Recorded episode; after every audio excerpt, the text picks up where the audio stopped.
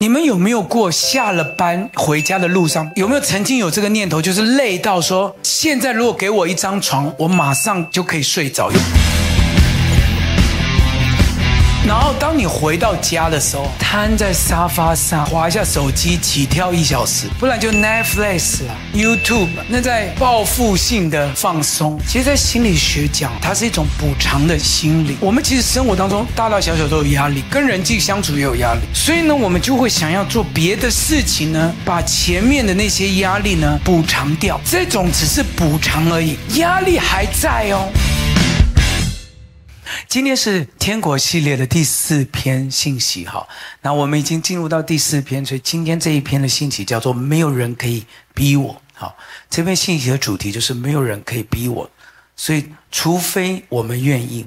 那今天的主题呢是叫做饥渴慕义的人有福了。好啊，请同工帮我们念马太福音第五章一到十二节，好吧？马太福音第五章一到十二节。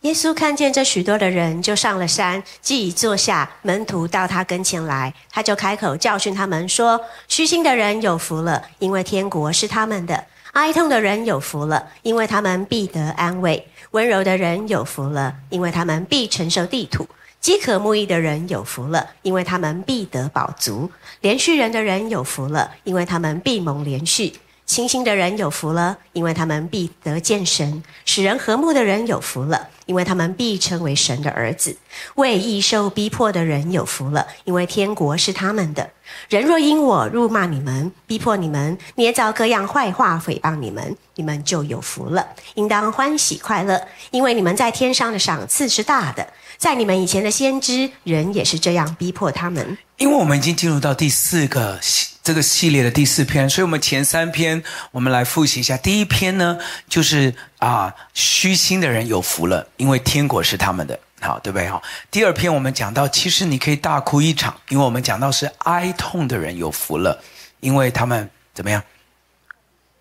因为他们必得安慰，对不对？好，上一篇我们讲到说，当我不吵不闹的时候呢，你会怕，因为我们讲到的是温柔的力量，对不对？温柔的人有福了，因为他们必承受地土。所以我们来背一次，好吧？虚心的人有呃有福了，怎么样？因为他们天国是他们的。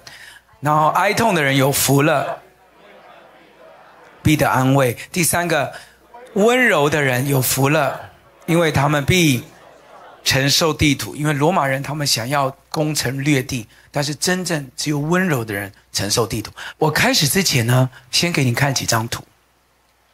其实这几张图呢，看起来是非常难过的。好，那这几张照片呢，是我们在网络上找的。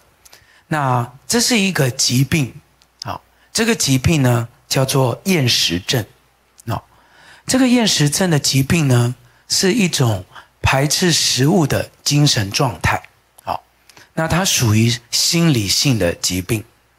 它的起因呢，是这样子的人刚开始是对自己的一个自我形象有一些偏差，比如说他啊觉得很想要减肥，或者是人家觉得他胖，或自己觉得自己的形象不好，开始都是这样子。但是呢，那久而久之啊，就在他的心里面有一些啊难解的这个啊难题，就好像就在他里面呢就打结了。好，然后开始之后呢，就会可能一开始都没有什么，可是久而久之，他就对食物呢产生厌恶感。好，然后开始只是节食一两餐，后来呢就一两天。然后呢，变成疾病的话呢，就是他只要看到食物，他就无法吞咽，好，无法下咽，好。那也有一种是什么呢？也有一种是，他可以狂吃，好，可是狂吃下去呢，他就有非常深的罪恶感，所以他就会去催吐，就会去催吐，好，那他就会变成一种很长时间的恶性循环，就会变成你看到这个照片上。那整个厌食症的状况呢，他的这个身体的 B N I 就会从十七一直掉掉到十五 十二，掉十以下，整个身体就会所有状况都会出现，好，虚脱，然后啊，这个从先是消化系统呢全部失功能，好，然后免疫系统也开始混乱，自己的免疫打自己，好，所有外来的这个细菌呢是无法防御的，好，所以然后身体会虚弱到不行，好，最后连精神呢都会有幻听、幻觉这些东西出现，好，那当然严重的要人搀扶啊，无法自理行走，最后甚至会死亡。好，那为什么我要从这个疾病先开始跟你谈呢？是因为这个疾病的患者，他要去就医，大多都是被家人带去，因为他自己没有没有病识感，他不觉得他食物啊、呃，他不不喜欢吃东西，他不觉得有什么问题。我刚讲嘛，厌食症其实有两种不同的啊、呃、这个类型，第一种是节制型的，就是他看到食物他就不想吃，从一两餐一两天开始，那越来越严重，就是他开始厌恶这些食物，连吞咽都不想，他觉得吞都是一种很很厌烦、很累的事情。那这种是节制型。另外一种型呢，就是暴食之后他要催吐的，好，所以他他一觉得有食物在他胃里面呢，他就整个觉得很很厌恶、很不舒服，所以他就想尽办法要把它催吐出来，甚至他他催吐觉得还没有清空，他会去用碗肠，你们知道碗肠是什么对不对？他用去碗肠去把它清空出来，所以他整个里面是没有养分的，好，所以他所有的这些东西全部就没有吸收在里面，好，那他的那你可以想象他的生命里面是没有嗯。他的身体里面是没有可以吸收的，好，没有可以维持他生命可以正常生活的营养，好。可是我们讲到的这是身体，对吗？身体这个虚弱都是看得见，但我想要讲的是什么呢？我想要讲的是，你知道基督徒的人生哦，我们的灵命其实有很多的时候也也像这些照片一样，虚弱都要快要死掉了，但你从来也没有没有意识到你需要看医生。你人都已经来到这个聚会信主很多年，但是你从来没有那种很想要神的话语，很想要，你知道圣经里面一直说我的话是生命的粮，有没有？他是他用粮食当作他的话语嘛。可是你每一次来，你就是坐在那边，就是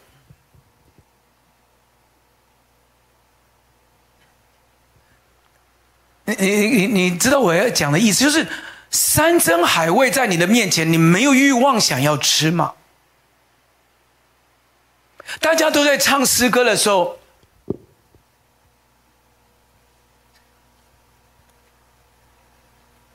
所有神那种宝贵天国的那个，所有他的那个生命的粮、活水的泉、水啊、粮食啊，你没有任何的饥渴可以吞咽，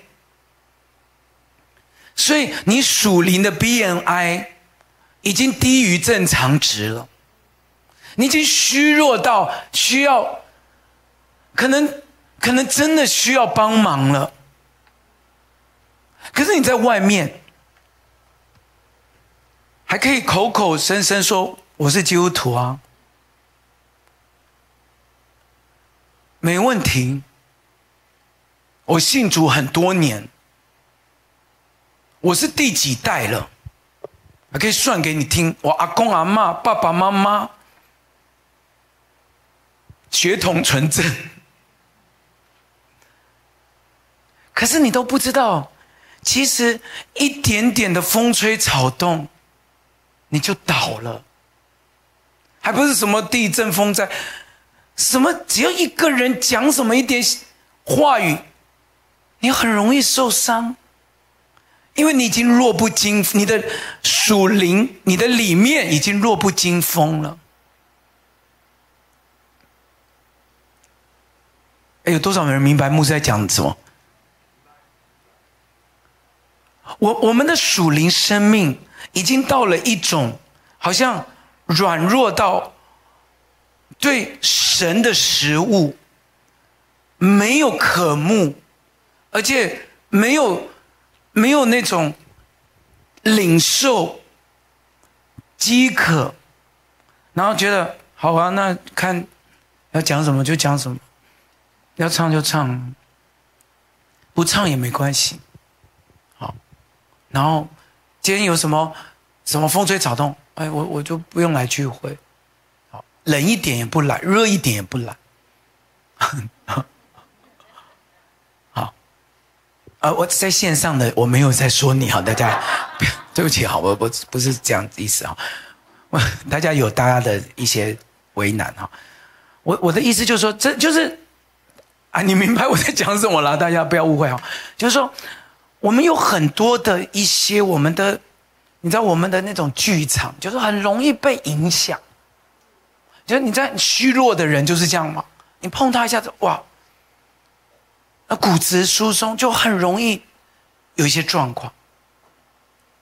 所以今天这个整个信息就是在处理这件事情。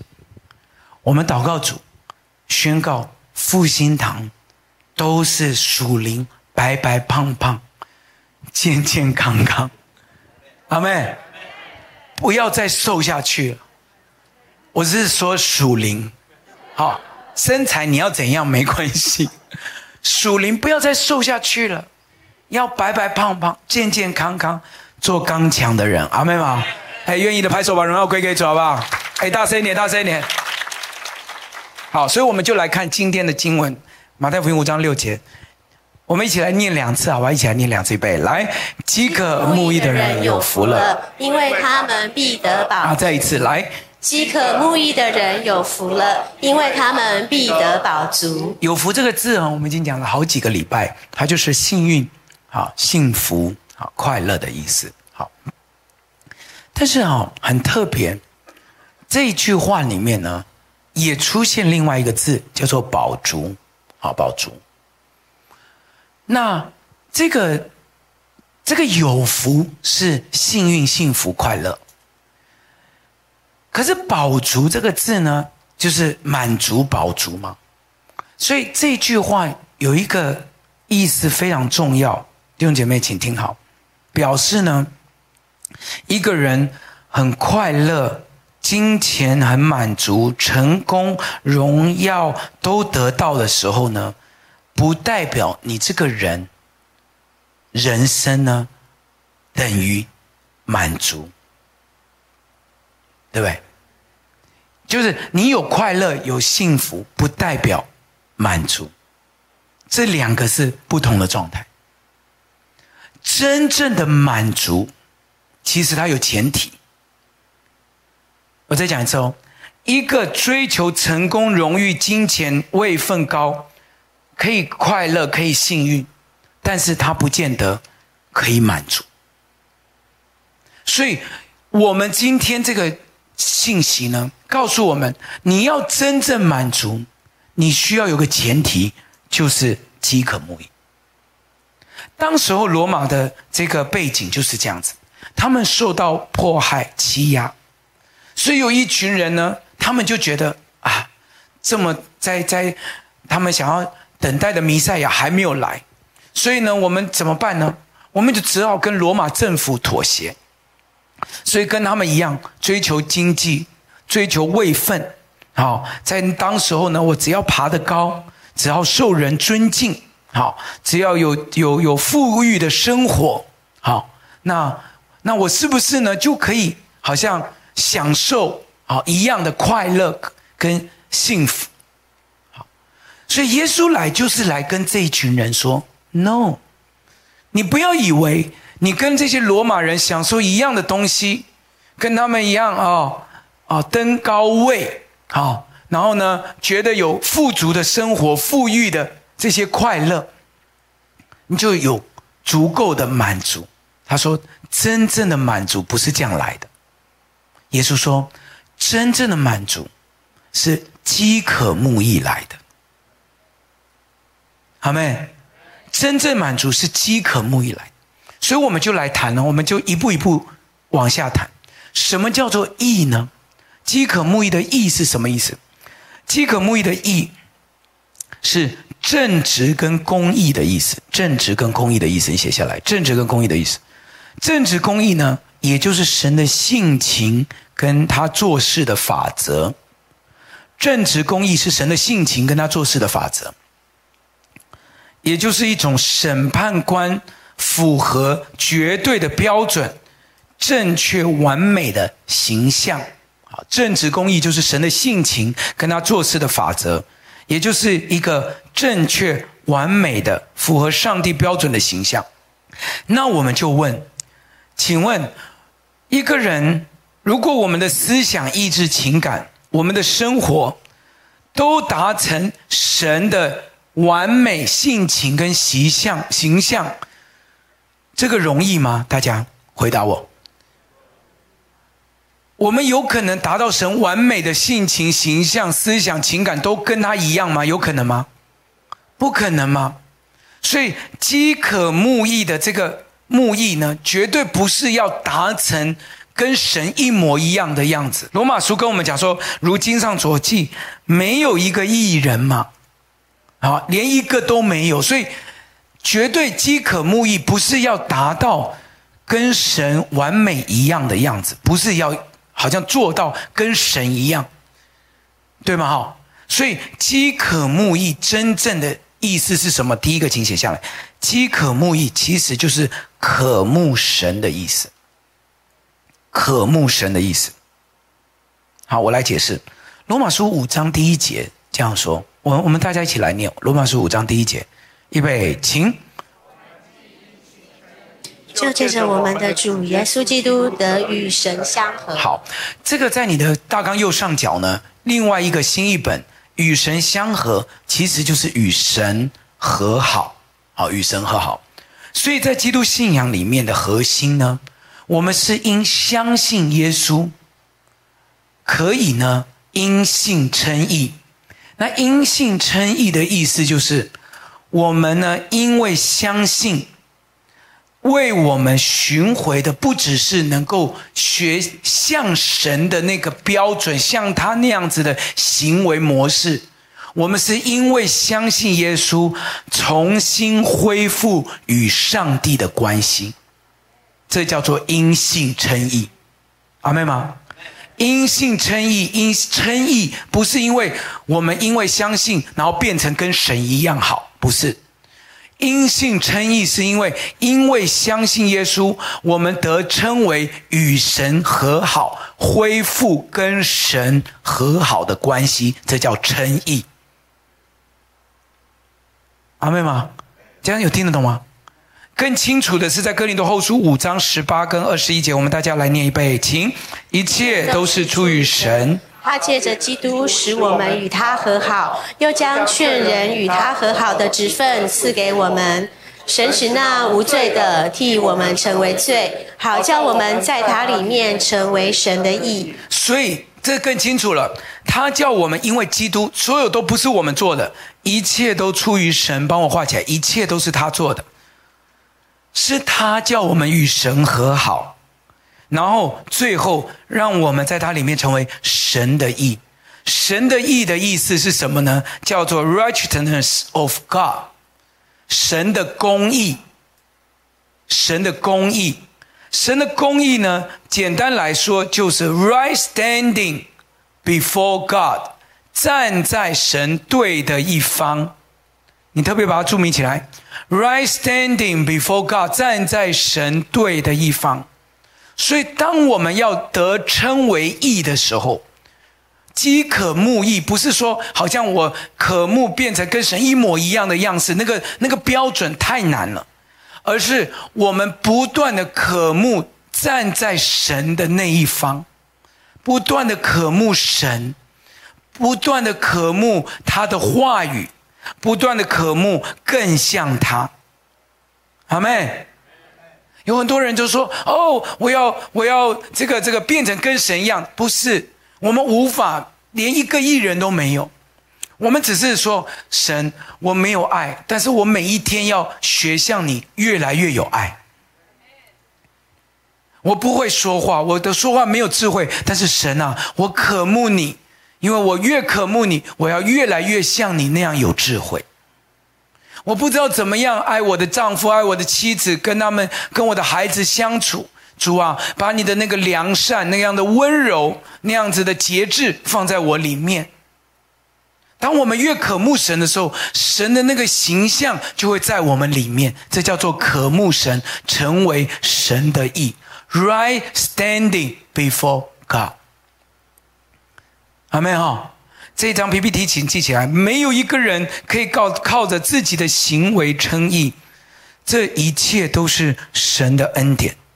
这就是为什么我们要不断的追求神，不断的追求神。所以饥渴慕义，简单来说就是渴慕神。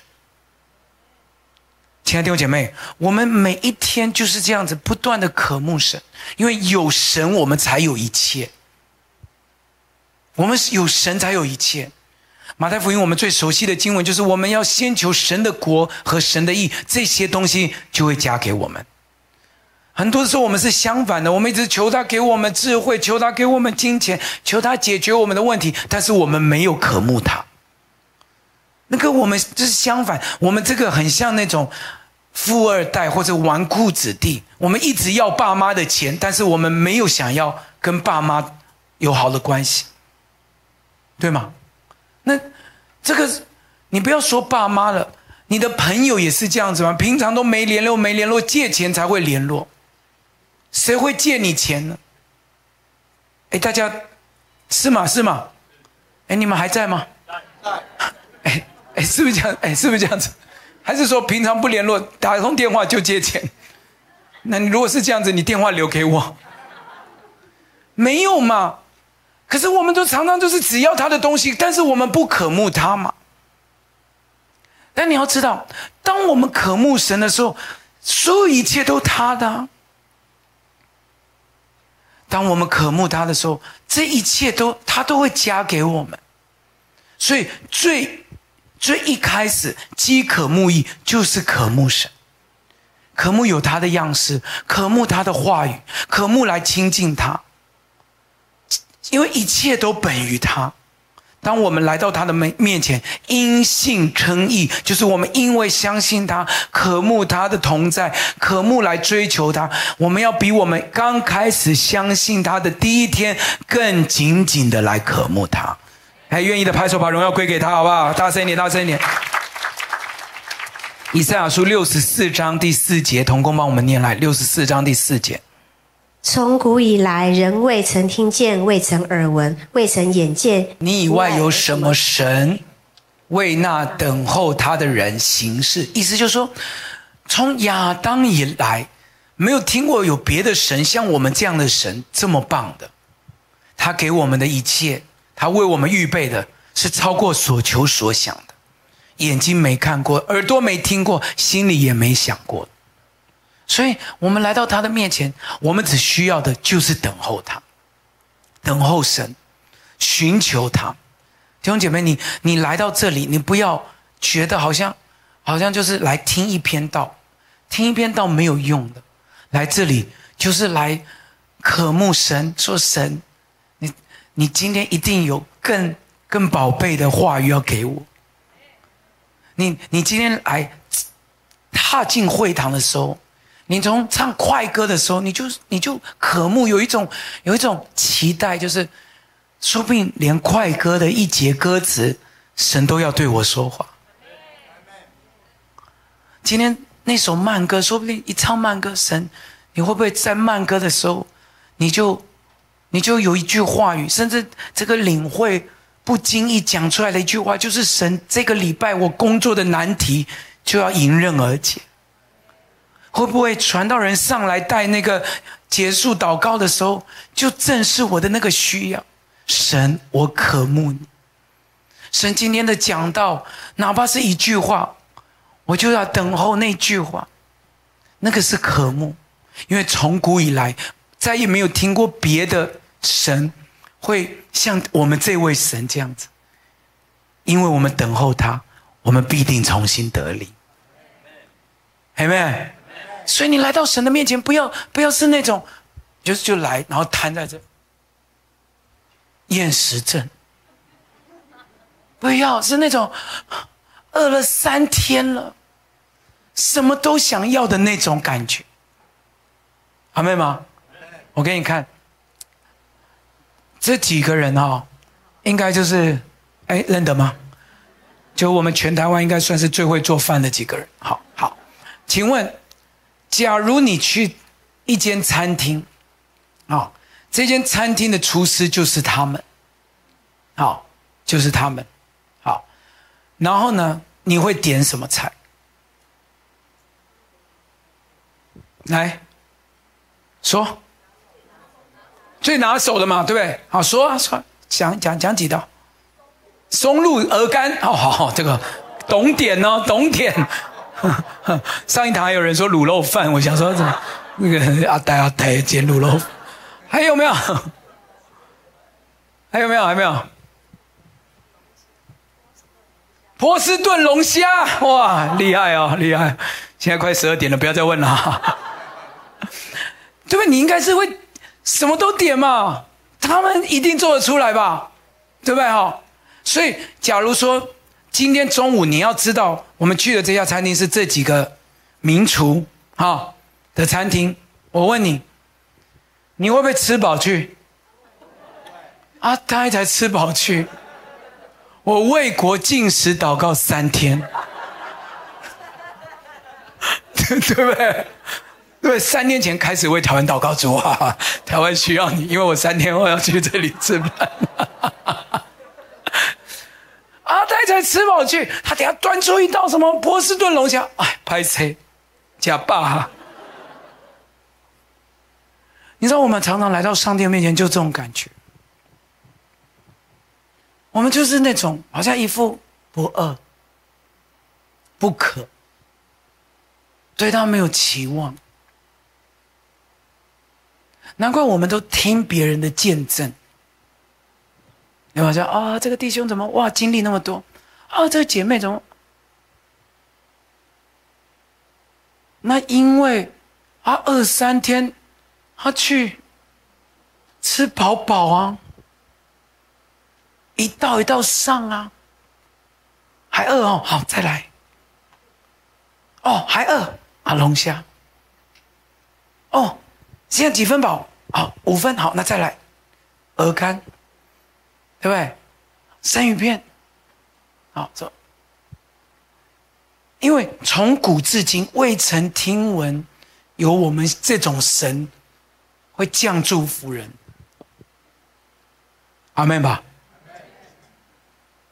啊，但是你去到这种店，你说饱了啊、哦，饱了就饱了，好买单啊，那边请。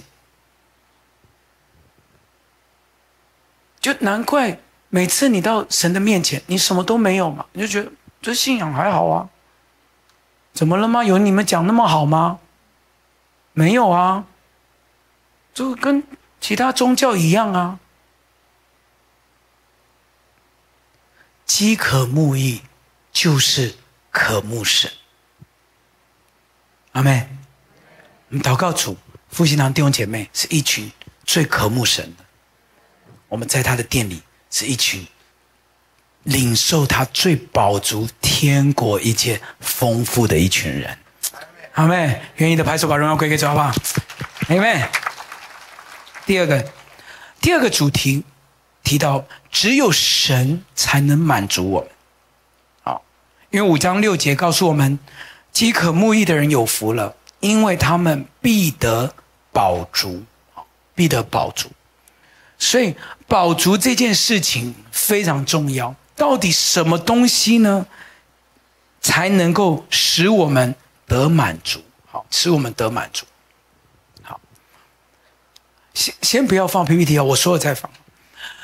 我问大家有没有这个经验，就是，啊、呃，你们看我一下，你们有没有过下了班回家的路上，无论开车或坐捷运啊，你们想想看有没有过，在捷运上面或开车，有没有曾经有这个念头，就是累到说，现在如果给我一张床，我马上躺就可以睡着，有没有这种这么累过？有没有有没有过？就是开车回家或者是在捷运上，就是已经累到说，现在给我一张床，我现在马上回家可以睡睡着，有没有这样子？好，有啊，好，那继续想啊。然后当你回到家的时候，当你回到家的时候，我跟你讲，通常都没有马上睡。牧师，你怎么知道？学心理学就是这样，都在干嘛？来看，瘫在沙发上，先滑一下手机，起跳一小时；打开电视按钮也起跳，不然就 Netflix 啦、YouTube， 反正你知道那在干嘛？那在报复性的放松。你心里会有一些声音，就说赶快睡了，你不是很累了吗？有没有有没有这种声音？有没有？但是你在滑的时候，你都会告诉自己说，都累了一天了，要放松啊，对不对？都这么累了，还不能够耍废一下吗？好，还有还有，然后好死不死，你下班前就有一个同事呢，前五分钟又把一些东西丢给你。就心里想说，怎么有这么恶毒的同事？他就跟我讲说，我不好意思，我要去我们家里面庆生，这个你帮我。你心里就想说，我也是人生父母养的，为什么你可以去庆生，我不能？所以哦，好气哦，帮他加完班，自己都累个快死。所以今天回家的路上，爆买咸酥鸡。有没有？有没有？没有，因为很气那个同事，爆买咸酥鸡。本来咸酥鸡买一百二就吃饱，今天买三百八，怒吃，因为太气那个同事，他哇觉得这怎么可以这样子，他就吃吃吃咸酥鸡，有没有？有没有？有没有？哎，怎么只有二十个诚实呢？有八百个谎言的灵在这里，就我们就。我们常常就是晚上哇，其实很累哦，但我们还是在那边滑啊、看啊、追啊。好，好，我再讲。其实最近还有，我们有一群很过分的会友。好，为什么说很过分？好，因为呢，你知道，当我们哈、哦，这个我牧师已经很累了，一天要讲那么多场婚礼丧礼，你知道，我回家的时候，我打开我手机。知道我们的会友在干嘛？他们就在出国玩。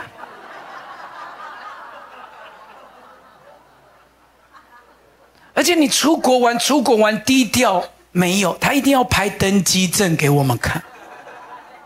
有没有？有没有？有没有？然后一定要从那个窗飞机窗户拍外面，就一定要要。所以我每个滑的都是这个，因为三年没出国了嘛，有没有？每个出国的都哇，一直抛，一直抛，一直抛，我就截图下来，有一天一定要讲他们一下。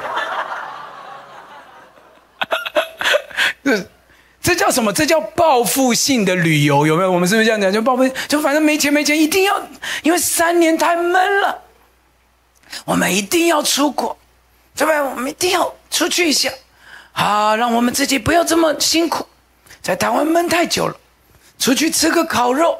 拉面有没有？好，尤其这几个好，很气哈。好，好，然后我就，好好，我我为什么要讲这个？你知道啊、哦，这个，这个这些报复性的，像比如说累了啊、滑手机啊，这个心理学家啊、哦，安娜·弗洛伊德说，这个。这种报复性的旅游啊、娱乐啊这些东西哦，其实在心理学讲哦，它是一种什么呢？它是一种补偿的心理。补偿心理就是我们我们其实生活当中大大小小都有压力，跟人际相处也有压力，尤其跟人常常都要戴着面具去面对人嘛，所以下了班就就想要放松。好，所以呢我们就会想要做别的事情呢，把前面的那些压力呢去代偿补偿掉。所以我们前面之前有压力，我们就想要吃东西，好，那减轻这个压力。我们想要追剧，减轻这个压力。好，我们想要啊、呃、看看电影，好，或者是我们什么都不做，躺在沙发上一直按那个按钮，所以家里面的按钮很容易按下去下起不来，有没有？就因为我们都是在也没有在干嘛，就一直按那一颗，对吧？因为其实我们。我们其实都是用后面那件事压过前面的那个压力。好，那前面那个很难受，所以我们做后面那个事情去驱除驱除前面那个难受而已。好，可是弟兄姐妹你要知道哦，这种只是补偿而已。请问那个压力离开没有？没有哦。你隔天起来还是很累哦。哎，对不对？对不对？压力还在哦。你其实老实说，你出国回来也蛮累的哦。哎，同意吧？放刚刚那几张照片，不是这个，对，不然你问问他们，还很气，有没有很气？你出国回来还很累，因为你懂吗？就是有的时候时差什么的，然后飞机也。你出去外面住也没有家里舒服，很累的。然后有的时候你暴吃一波，我告诉你，有时候压力大就会想吃，对不对？你暴吃一波，没有舒压哎。晚上洗澡一照镜子，有没有？你想，我刚刚干嘛点这么多？早知道不要点藕龟壳。对不对？为什么这不要点那个咸酥鸡？然后鸡皮有没有？就你知道，你越越压力大，你就会点那种热量越高的。你吃完没有舒压啊？你没有舒压，你只是在不啊不是放这个那个刚刚那个理论，对对对，你只是在做后面的事情去补偿它而已。所以我跟你讲哦，这个整个圣经里面历史以来的，算是历史中的首富，就是所罗门王。你知道他尝尽了这一生的荣华富贵，他的酒酒池应该喝过最好的美酒，他有多少的嫔妃，他有他已经享受过人生之后，你知道他写出来。传道书，传道书他写什么呢？他说：“万事令人怎么样厌烦，人不能说尽，眼看看不饱，耳听听不足。”所以，如果他活在那个有 Netflix 的年代，他应该全部剧都追完，就觉得，然后他会告诉你，其实都都一样，你追也追不完，看也看不饱。这就是人生。而且哦，你看第第二章他就写，我的眼睛所求没有留下不给他，我心所乐没有不享受，什么都做过了。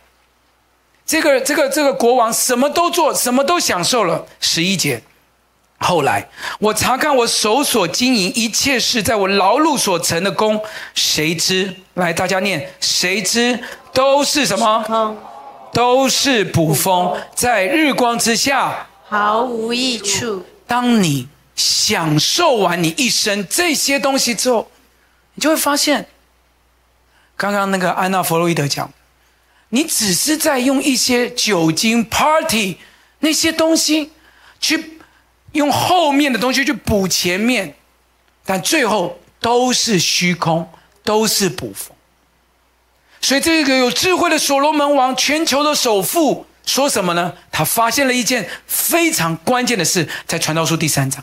我们一起念传道书第三章，来，很关键一杯，来，神造万物，各按其时成为美好，又将永生安置在世人心里。他发现神在创造我们的时候给了我们一个非常奇妙的设定，那个设定就是他创造我们的时候放了一个空间，那个空间叫做永生，另外一本个另外一个版本的翻译叫做永远，就是神把永远这个空间放在我们里面，设定在我们里面。所以你看啊、哦，我们想要用酒精去满足我们，其实酒精一放在永远里，就像一粒沙丢在海里一样。我们想用 party 去满足我们的人生， party 掉 party 放在永远里，就像一一块石头丢在山谷里一样。你填什么都填不满，你晚上追什么剧，隔天起来只是更累而已。永远这块空间只有一个东西可以满足，就是称为自有永有的上帝住在我们里面，他才可以完美的填满。亲爱的弟兄姐妹，只有上帝才可以满足我们的那个空间。当你拥有了上帝那一刻，你才会有一种感觉，觉得对了，真的对了。我们每次受洗都会请受洗的弟兄姐妹讲几句话，每一次哦都会有人提到说我太晚信主。因为当你遇到神的那一刻，就好像一个拼图拼到，因为拼图几千几百块，就只有一块是对到那个位置。只有自有永有的上帝在你那个空间进到你里面，你一生的那个追寻才真正满足。否则你丢任何的东西，它就是填不填也填不满，你只是多花钱。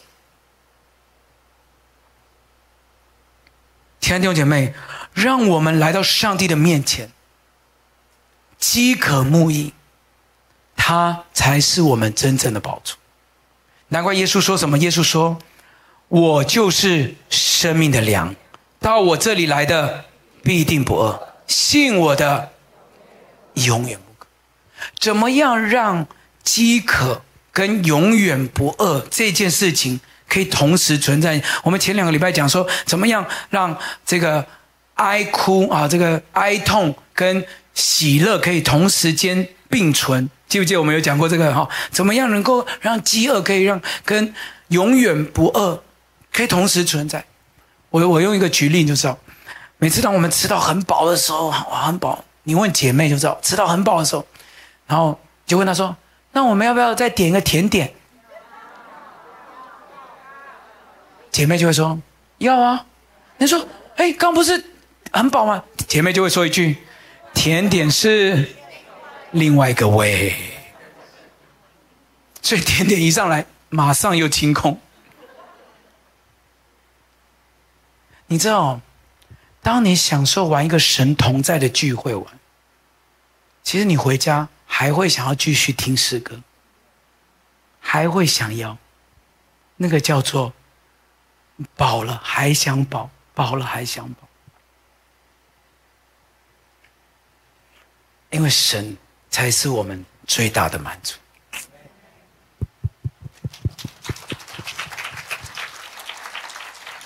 好，我们进到最后一点哦，也是今天的这个重点主题，就是没有人可以逼我们饥渴啊，没有人可以逼我们饥渴啊。饥渴这件事情，除非我们要啊，没有人可以逼我们。好，为什么这个？第五章第六节，耶稣是用饥跟渴这两个这么强烈的字来形容呢？因为饥跟渴是生命当中最大的驱动力。只要你会饿会渴哈，其实你很多的事情都做得出来。好，我们台湾人比较啊没有这种感觉，因为我们还还算蛮丰富的。可是有很多的地方，饥饿是是。很真实的存在的。好，那像我去非洲的时候，非洲小学的校长哈，金麦团你们可以上来。非洲小学的校长他们，他们跟我讲说，中午他们要给学生休息两小时，因为有些学生要回家。好，然后我说回家回家干嘛？他说有些学生呢，他们付不起中午的那个午餐钱，好，他们要回家。我说那为什么不带便当来？好，然后校长就就解释给我听。他说付不起午餐钱的家长呢，其实也没有午餐给学小孩吃。那那我就说那他回家干嘛？他就说他们其实就是中午那一段时间，如果在学校看着别的同学吃，他会更饿，所以就让他回家，然后等到学同学吃完他们再来，回家也没东西吃。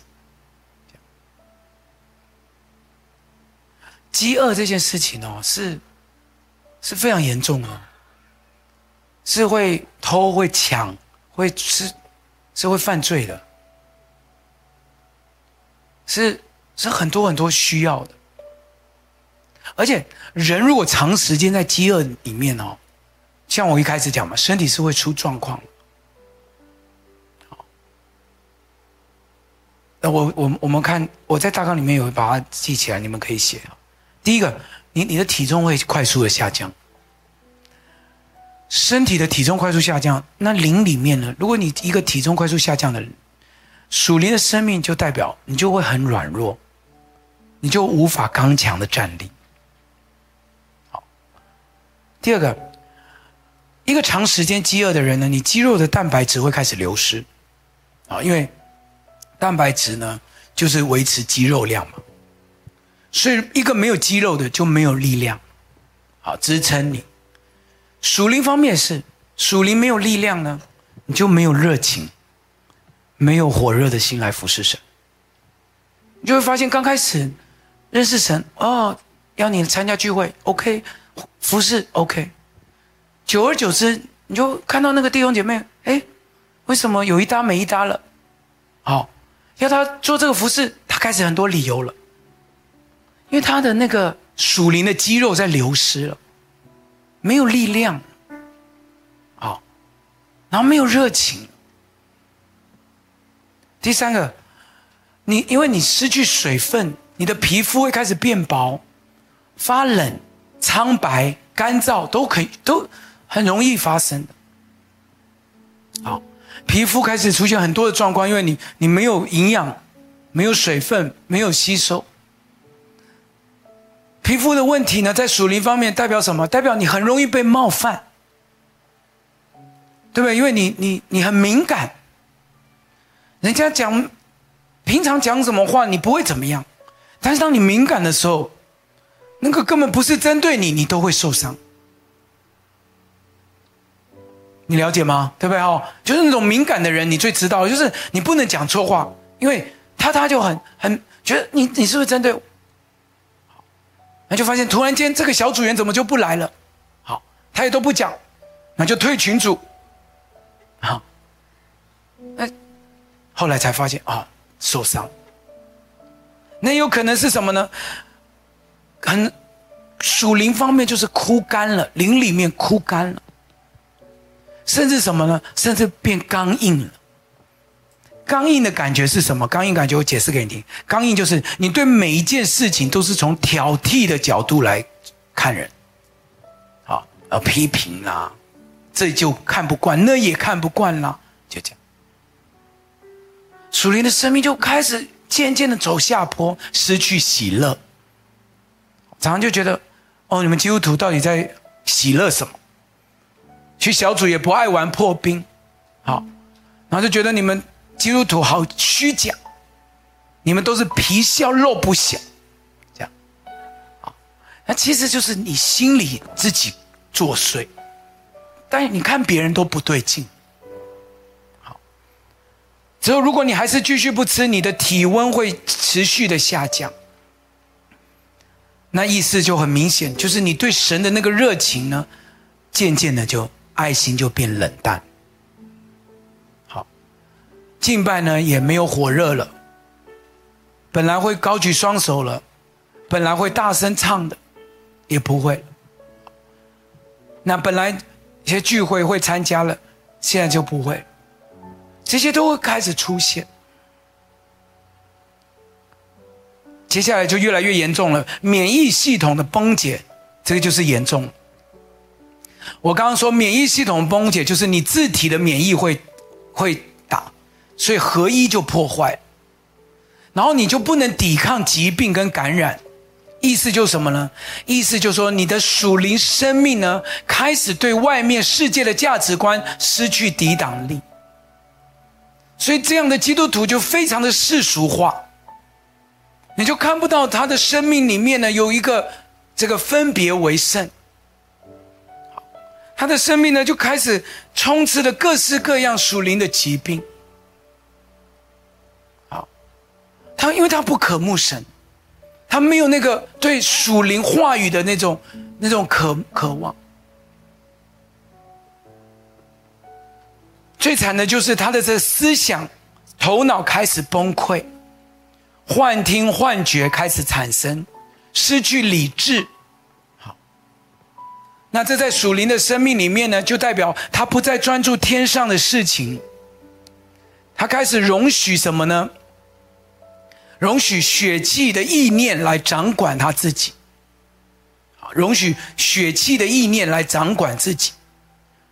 这个这已经非常严重的基督徒的光景。所以他所有东西都是用血气来处理，你问他什么，他就是用情绪、哦、用血气，然后他不知道怎么样用神的话语，不知道用什么样刚强的生命来面对。血压开始下降，心脏开始不能够正常 function 运作，失去什么呢？失去了那个大诫命，就是对神的爱，对人的爱。记不记得耶稣说，诫命中最大的就是爱，全心爱神跟热切爱人。他的心已经无法感受到神的心。最后一个就是死亡。当你营养到一个地步没有办法摄取的时候，你的生命就会走向神，那当然你的灵命也会与神有一个很大很大的格局。亲爱的弟兄姐妹，自然界是如此，灵命也是如此。如果我们不重视我们属灵的光景，我们一直觉得我们我们 OK，我们用别的东西来取代耶和华，我我们的生命就是一直往这个条路上走。你知道大卫一个身身为一个国家的王，什么东西没有，山珍海味什么都吃过，他要什么有什么，但是他在诗篇对上帝每天做这个祷告，他说，有一件事我曾求耶和华，我人要寻求，寻求什么？我们一起念好不好？寻求什么？就是一生一世。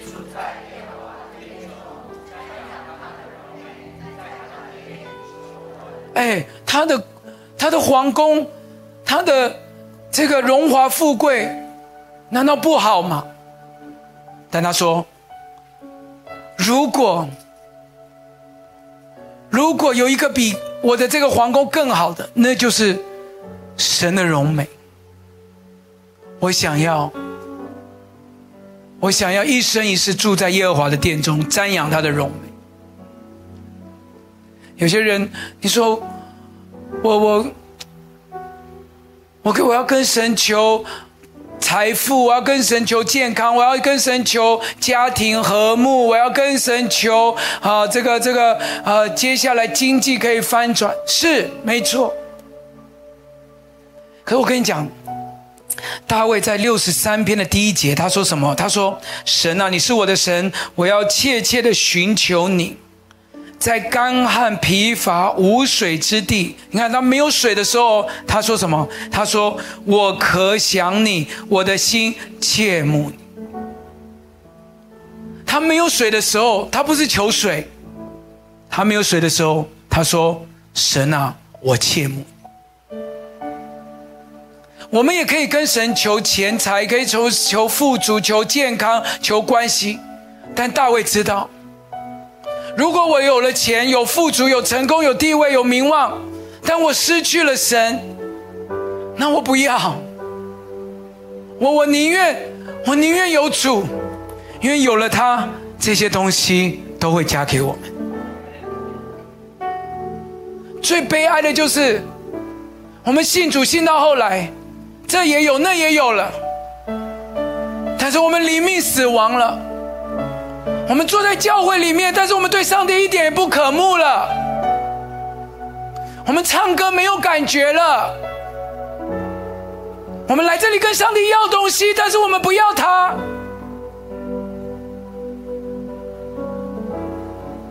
我们就像那些没有礼貌的孩子，我们只要爸妈的东西，但是我们连正眼都没有看爸妈一眼。有些人跟我讲说，子轩牧师，你在信义区，台北信义区牧会，信义区的人长什么样子？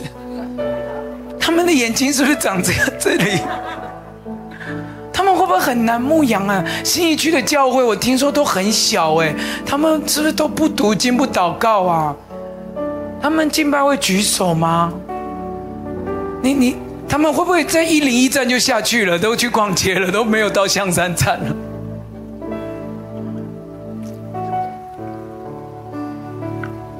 我说很难牧养是真的啦。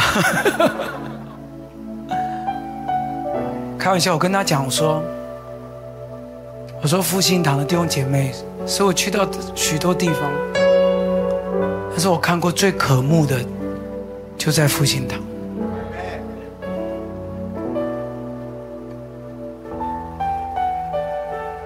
我们不管在这里几岁的人，有的年很年长，有的很年轻，有的年收入你会吓死人，但当我们一起敬拜的时候，他是高举双手流着泪要跪，我们是全场跪在这里敬拜神，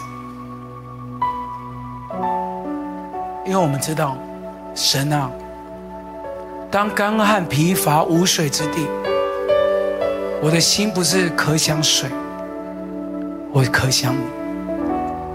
能救我的婚姻，不是那些朋友，不是那些婚姻之上，是你。能救我的财务业绩，不是那些手机里面哪一个 line， 是你。能救我从我生命当中那种不冷不热，那种连我自己都救不了的这种光景，不是我周围的人，是你。我一生一世就是想要住在你的殿中，瞻仰你的荣美。我祷告主，虽然神把我们摆在一个精华的地段，但我们同时间也可以成为最渴慕神、最饥渴慕义的教会，这个完全没有冲突。一国之君大卫，最富有的所罗门，都可以来渴慕神。我相信复兴堂，我们也可以成为最饥渴慕义的教会。愿意的拍掌，把荣耀归给主。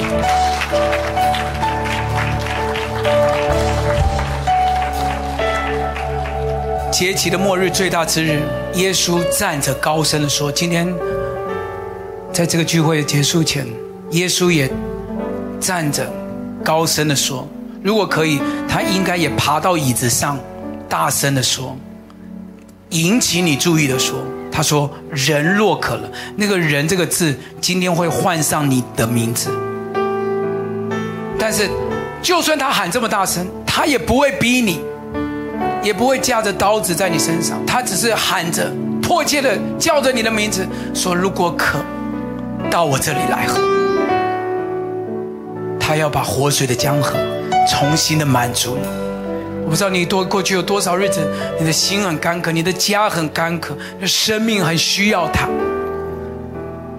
他说渴了就来，你也可以无动于衷，听到他在喊，你也可以无动于衷，没有人逼你，但你也可以说，我在这里，就是我，我最渴，我最想需要你。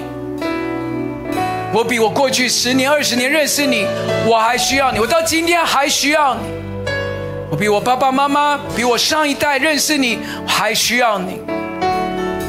我需要得饱足，我需要天国一切你应许给我的，我要成为一个承载天国的器皿。我需要你，我需要更渴慕你。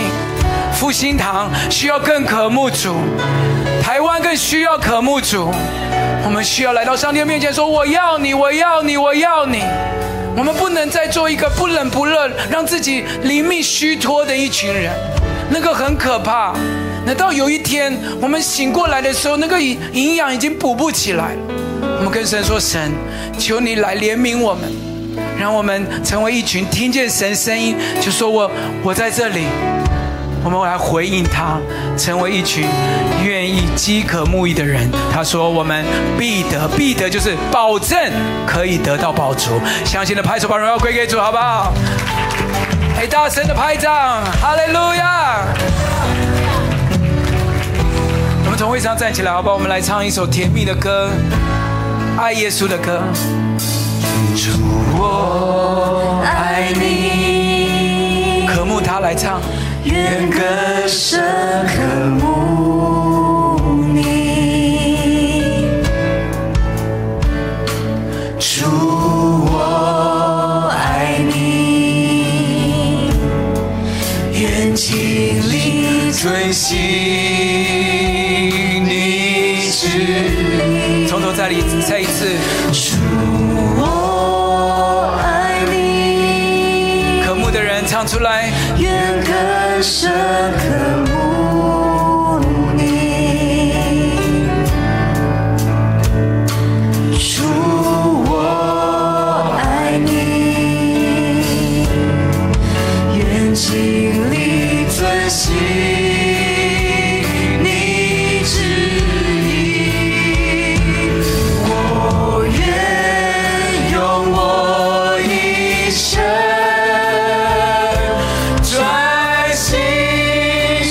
求跟随你，主，我爱你，愿你接纳我一切